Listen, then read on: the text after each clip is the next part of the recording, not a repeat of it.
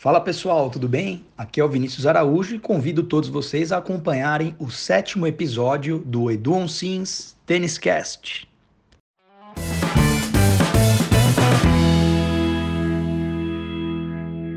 No último episódio, inauguramos um novo quadro especial sobre jogadores, onde fizemos o primeiro podcast sobre a Naomi Osaka, achei super interessante. E neste episódio vamos comentar tudo sobre ele, o austríaco Dominic Thiem. Atual número 3 do mundo, Dominic Thiem vem acumulando uma série de resultados incríveis no circuito. Recentemente foi vice-campeão do ATP Finals de Londres. Nesse torneio, conquistou vitórias sobre Novak Djokovic e Roger Federer.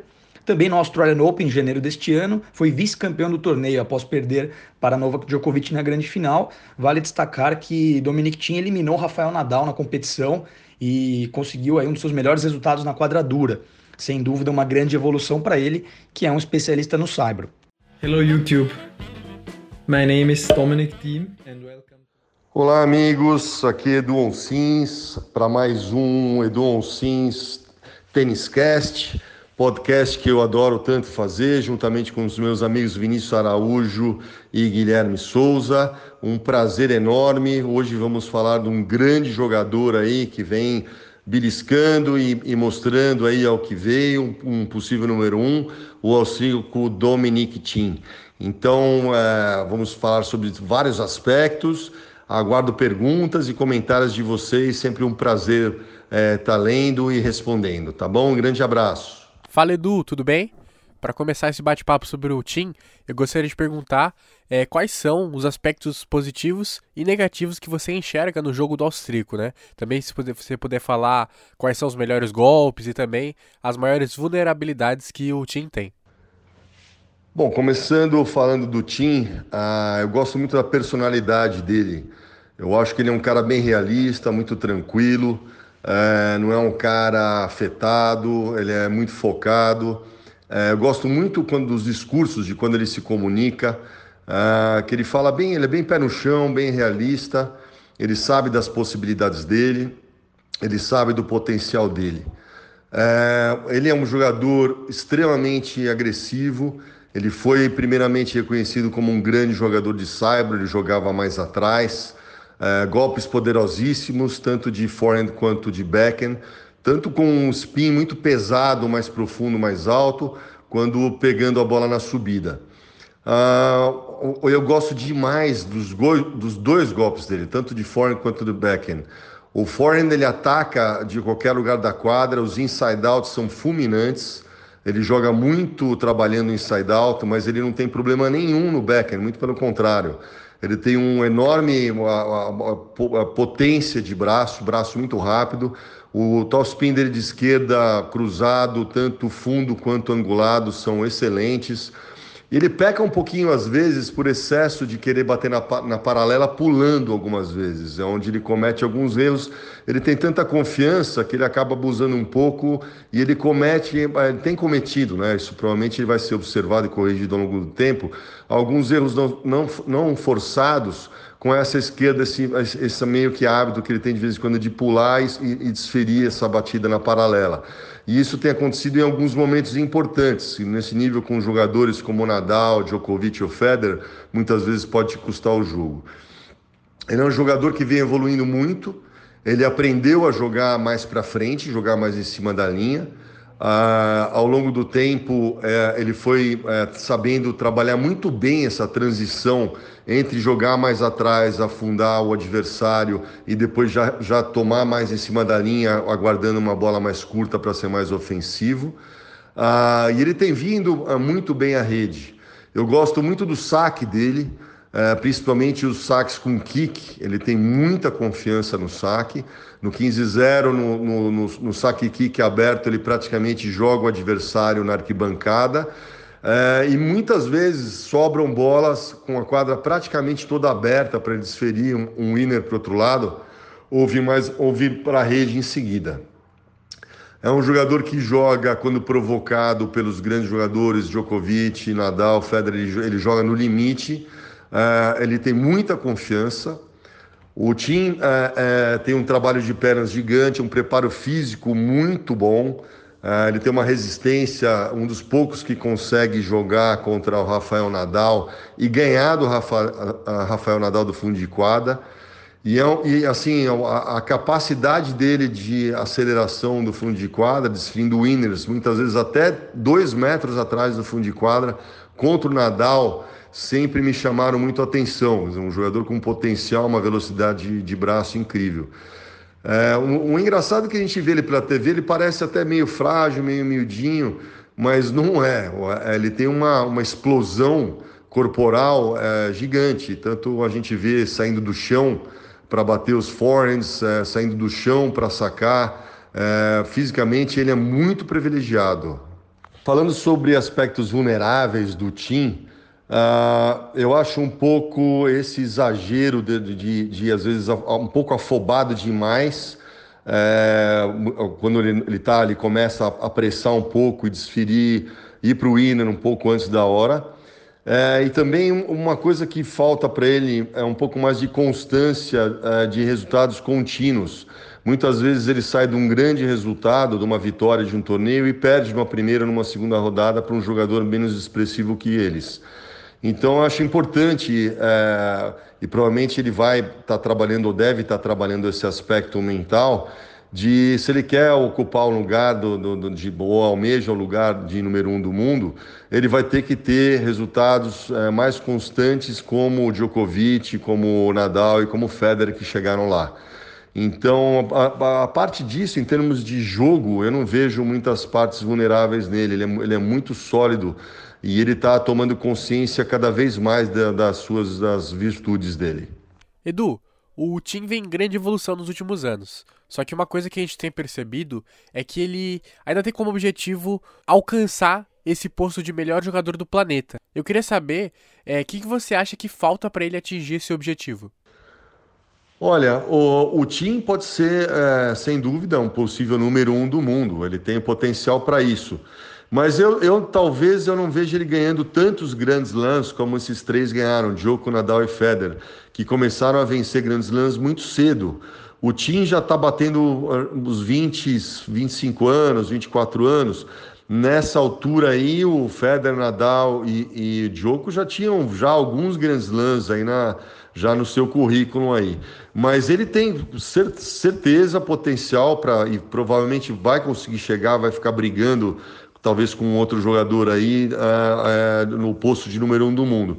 O maior empecilho que eu vejo, que é uma coisa que ele, ele, ele tem que ser trabalhado, é essa falta de. É, não seria falta, não ter a mesma constância de resultados como Federer, Nadal e Djoko, de, são jogadores que ou ganham um torneio ou estão na final. Então, o jogador, para ser número um e se manter lá, ele vai ter que manter essa regularidade muito mais alta, essa, essa constância de ganhar torneio, chegar em final, é, acontecendo com, com uma, uma, certa frequência, bastante frequência, aliás, né? Mas, é, sem dúvida, vai chegar número um. Nos últimos anos, o time disputou três finais de Grand Slam, né? Duas no Saibro de Roland Garros e duas é, na quadra rápida do Australia Open. Ele perdeu as duas no Saibro, né, pro Nadal e a na quadra rápida pro Djokovic. São adversários fortíssimos e dominantes nesse tipo de piso. Mas é, eu queria saber como é que você enxerga essa questão de, é, de como o time reage, né, ou tem reagido a essas derrotas dessas decisões? Você acha que isso é uma coisa que pode afetar ele positivamente, ele se motivar mais, ou algo que vai ficar como estigma, né, vai ser algo negativo? O que, que você acha?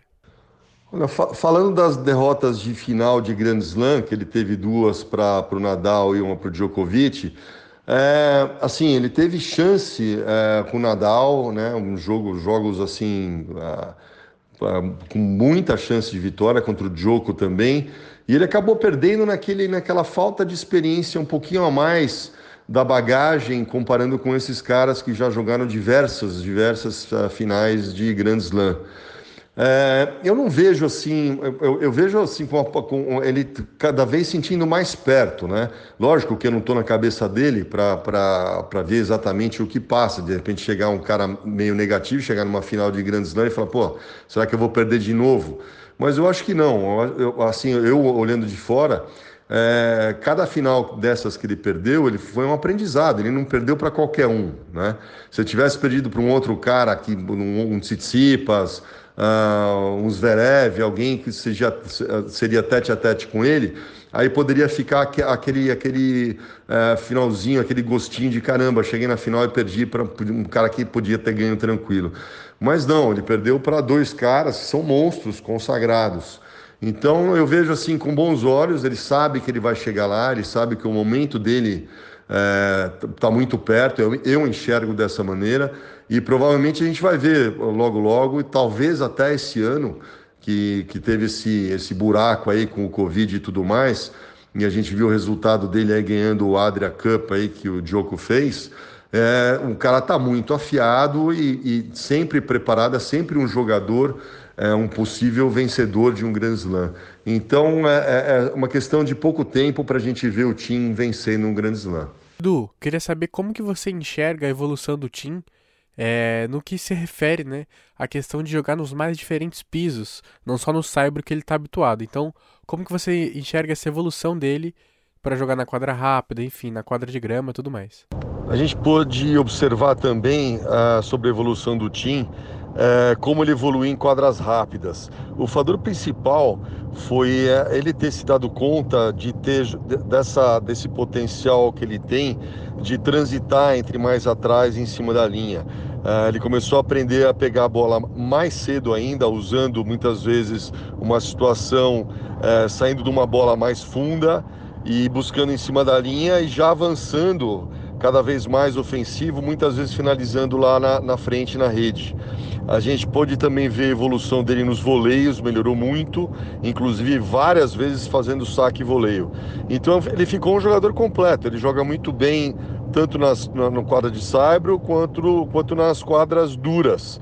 Né? Na grama, talvez a gente veja um ele um pouco mais vulnerável, mas na quadra de saibro, nas quadras duras, ele é um gigante que, e um, um potencial incrível para vencer grandes lãs nessas duas superfícies, principalmente. Edu, você como um grande especialista também na parte de duplas, queria saber se você pensa que se o Dominic Thiem jogasse mais duplas, né, a gente não vê com frequência isso acontecer no circuito, ele sempre prioriza simples, você acha que isso poderia ajudá-lo de alguma forma na, na sua evolução, é, principalmente no jogo de rede? Eu, eu acho que sempre a dupla, ela sempre soma é, para completar um jogador porque você treina muitas respostas de saque, você treina voleios, principalmente para o saque e voleio, é, para a colocação do saque também você manter uma maior regularidade. É, eu, eu, acho que sim, mas também a gente precisa ver um outro aspecto, um jogador desses, que real, geralmente é um jogador que vai chegar lá na ponta, um possível semifinalista, um possível finalista, ele precisa analisar também o desgaste que ele vai ter é, num torneio de Grand Slam. Eu acho que talvez é, seria bacana num outro torneio de menor importância que ele pudesse jogar duplas. Seria bacana, até é, gostoso que aumenta, você trabalha muita versatilidade, você trabalha habilidade nos voleios, na colocação, sempre soma para o jogador. Mas num Grand Slam eu, eu, já vejo mais complicado, porque o desgaste dos, dos melhores de cinco sets são muito grandes. Então o foco ficaria com certeza muito mais na simples. O que você poderia falar da atitude de Dominic Thiem em relação a não aderir ao movimento dos grandes jogadores é, num fundo de auxílio monetário para os tenistas iniciantes no circuito de baixo ranking? Dominic optou é, em não contribuir, não concordou com essa iniciativa. O que, que você acha disso, Edu? Olha, em relação é, à atitude dele em não ajudar os iniciantes, é uma decisão assim própria dele. A cabeça dele achou que não e o dinheiro é dele e tudo mais. Eu particularmente eu acho que é, essas, esses jogadores que ganham tantos milhões e são exemplo para tantas e tantas crianças, jovens e outros jogadores que estão tentando. É, eu achei assim muito positiva a iniciativa de formar um pool e até esses jogadores, grandes jogadores que ganham milhões e milhões, doar um pouco do, do dinheiro de cada um para ajudar é, as crianças, iniciantes, juvenis que, que realmente têm um problema financeiro para iniciar a carreira ou mesmo participar em torneios fora de seus países, aí como Até uma menina da África fez uma, um, um documentário até criticando o Tim, falando isso, aquilo. Mas é uma decisão particular dele. É? Talvez ele tenha pastado muito no início e, e achou que não recebeu ajuda. Eu não sei exatamente o histórico da, do início dele. Mas eu, Eduardo, olhando, eu acho que com os milhões todos que esses caras ganham, seria até um bom exemplo para outros jogadores que estão subindo e que e, e seria tipo um incentivo para ser criado algum tipo de organização onde ajudasse, eu acho que permanentemente até poderia ter é, ser criada uma, uma organização dessa para ajudar os jogadores que estão em início de carreira, seria uma coisa muito bacana, alguma, alguma organização mesmo, a própria TP, e ter alguém trabalhando e analisando né, os países e as dificuldades e está destinando algum tipo de verba para esse pessoal. Acho que o tênis só teria a ganhar com isso. Assim como nós comentamos na live que fizemos no, no Instagram, Edu, queria saber é, quais são os tenistas de fato que você vê como os grandes rivais para o Dominic Thiem nos próximos anos. É, nós comentamos muito sobre o Stefanos Tsitsipas, mas tem vários outros jovens tenistas aí que vão fazer frente pelo topo do ranking junto com o austríaco. Quem são esses jogadores, na sua opinião? Olha, os jogadores rivais do time para os próximos anos, mais jovens, é, eu, eu, vejo com muita fome de bola o Tsitsipas. O Tsitsipas é, para mim, um outro jogador também que vai ganhar com certeza um torneio Grand Slam. É, eu gosto muito do Tsitsipas no US Open. Então, é, assim, no meu, meu ver, assim, Tim, é, com certeza um Roland Garros vai ganhar, é, pode, ser até em cima do Nadal. E eu vejo um Tsitsipas aí ganhando um US Open. Alguns outros jogadores me chamam muito a atenção. Esse Sinner, esse garoto, falando de garoto até mais novo, mas 18 anos, é, é impressionante o que esse garoto joga. Eu, eu penso que ele tem um, um potencial gigante para ser um, um futuro número um do mundo aí. Eu vejo esse garoto aí em três anos, quatro anos, aí já, ou até menos que isso, já quebrando aí a barreira dos top ten. Né? O Zverev é, é sempre um baita potencial, mas é um cara que oscila demais na parte mental, ele tem algum problema aí que de repente ele perde totalmente a confiança, é, joga jogos muito bons, assim, você vê todo o potencial, mas eu estou vendo um buraco mental, alguma coisa que precisa ser trabalhada nele, né? Eu gosto do Corit, eu acho que é um trabalhador, é, mas eu não vejo um Corit como número um do mundo. Eu vejo um Corit aí é, entre os 10.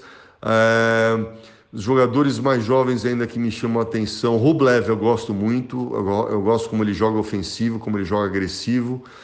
Ah, eu acho que assim dos que mais têm se destacado ultimamente, eu, eu vejo esses aí. É, agora, com esse lapso aí, vai ser interessante essa volta, né? Porque, por exemplo, eu não, eu, eu, os jogadores que conseguem chegar mais rápido, voltar mais rápido, né? Federer, é, Nadal, eu não vejo o Djoko voltando tão rápido. Ele teve grande dificuldade para voltar a retomar outra vez. Não sei se dessa vez ele vai fazer diferente, mas talvez ele leve um tempo aí para engatar outra vez esse ritmo, né? Vavrinca também, quando fica parado, é, demora para voltar. Vai ser bem interessante esse retorno aí e, e, talvez a gente tenha surpresas aí, principalmente nos torneios de Grand Slam, com é, talvez ganhadores não tão é, expectativas normais como no, no, se o circuito estivesse rodando normal. Falando de jogadores possíveis rivais do time também, uh, o Medvedev é um cara que tá, tá, teve uma ascensão incrível, é um jogador muito frio, assim muito, de, muito determinado, joga muito bem sob pressão, é um guerreiro, ele, ele, ele fica até as últimas consequências. Medvedev também, apesar de, na minha visão, não ser um jogo tão vistoso, mas é um jogador muito eficiente, é, é um jogador muito completo também e, e, e, com muita fome de bola. Ele vai evoluir também, o Medvedev. Eu acho que ele vai ser um grande rival. Aí ele manteve uma, uma constância impressionante de resultados no circuito de quadras duras norte-americano, um um dos circuitos mais duros que tem. Ele conseguiu gigantes feitos aí no circuito, que é, mostrou que ele consegue manter uma, um, um, um, o nível dele lá em cima durante muito tempo, inclusive sentindo dores e se mantendo em jogos duríssimos, perdidos e que ele revertia em vitórias. É, o jogo incrível foi aquele jogo com, com o US Open com o Nadal, onde teve um vai e volta incrível e o Nadal ele conseguiu cansar o Nadal e o Nadal acaba vencendo num jogo duríssimo, aí morto até no final é, do, do, do, jogo. Então o Medvedev também um, um, um, vai ser um osso duro aí de roer, aí vai ter, ser um dos grandes rivais do time. Outros possíveis é, com potencial gigante também de serem adversários do, uh, do Tim, o Kachanov, que é um cara seríssimo, um cara alto, uma direita super potente, saque super potente, vem se completando cada vez mais. É, tem obtido resultados uh, constantes. A Kyrgios, que é, às vezes também, quando resolve jogar sério, um talento absurdo, mas uma loteria, a gente não sabe, né? Uh, Chapovalov, que é, eu acho, uh, potencial gigante, é um menino que vai aprender a canalizar uh, cada vez mais toda essa potência, todo esse vigor físico que ele tem. Então ele vem acumulando experiência. Eu, eu, eu gosto muito do Chapovalov. Uh, quem mais? Da América do Sul tem o Garim, que é um jogador firme, um sério, mas eu acho que falta complementar mais, aumentar o leque de opções dele de jogo para ser um, um top 10 aí e, e ser mais ameaçador. Ah, tem o Alger Aliassame, o canadense também, que se melhorar o saque dele, tem golpes de fundos, ah, de tanto forma de direita, voleio, um jogo bem complexo, só que o saque dele deixa a desejar muito, deixa ele na mão nos grandes jogos. Então existem, existem outros jogadores que ainda não estão tão completos, mas têm potencial caso trabalhem o jogo para estar tá beliscando lá em cima. É meio que uma, é, uma bola de cristal, é meio difícil a gente prever, porque a gente não está tá acompanhando o dia a dia do que eles vêm trabalhando. Mas pelo que eles apresentaram, esses são os jogadores mais jovens.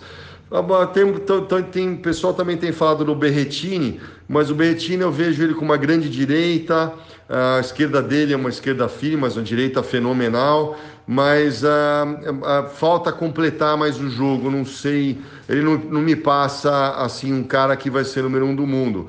É, é, um cara meio instável, grandes resultados, mas às vezes perde jogos também bobo, mas é um, é um cara guerreiro. É, como eu disse, a gente também a gente não está vendo o dia a dia desses caras como eles vêm trabalhando, mas são caras esses que eu citei que têm potencial e eles vêm obtendo alguns resultados bem expressivos. Vamos acompanhar, eu acho que vai ficar interessante. É, jogar, algum jogador desses, como um Federer, como um Nadal, como um Djoko, ah, não, não, não vi, não vi ainda. Os mais próximos realmente são Tim, Tsitsipas, é, e para mim o Sinner, olhando, olhando mais aí um pouco para o futuro, são caras diferenciados. É, o Sinner é um que pode vir a ganhar grandes lances pela, pela capacidade de jogo, qualidade de jogo, assim é incrível que esse garoto tem tão jovem e tão fora da curva. Vamos acompanhando. É isso aí, pessoal. Também gostaria de agradecer todos os ouvintes mais um episódio é, muito caprichado que a gente faz com todo carinho e dedicação, porque a gente gosta muito de tênis. Então recomendo vocês continuarem acompanhando o Edu Onsins em todos os canais dele, nas redes sociais, no Instagram, no Facebook, no Twitter, no YouTube e também no portal Edu Onsins, com várias matérias muito interessantes, com toda a equipe de colaboradores. Sem dúvida, é um conteúdo de grande valor. Obrigado, Edu. Obrigado, Gui. Obrigado a todos mais uma vez e até o próximo episódio do Edu Onsins Cast. Bom, é, completamos mais um é, Edu Onsins Tênis Cast. Obrigado pela, pela audiência. Espero que vocês tenham gostado dos comentários. Obrigado a Vinícius Araújo, Gui Souza, parceirões. Sempre a gente conversando muito sobre o tênis mundial e bolando projetos novos aí para poder divulgar para os apaixonados pelo esporte que a gente ama tanto. E espero que vocês tenham curtido. Aguardamos os comentários, é, as perguntas e até uma próxima para vocês. Espero que vocês tenham curtido.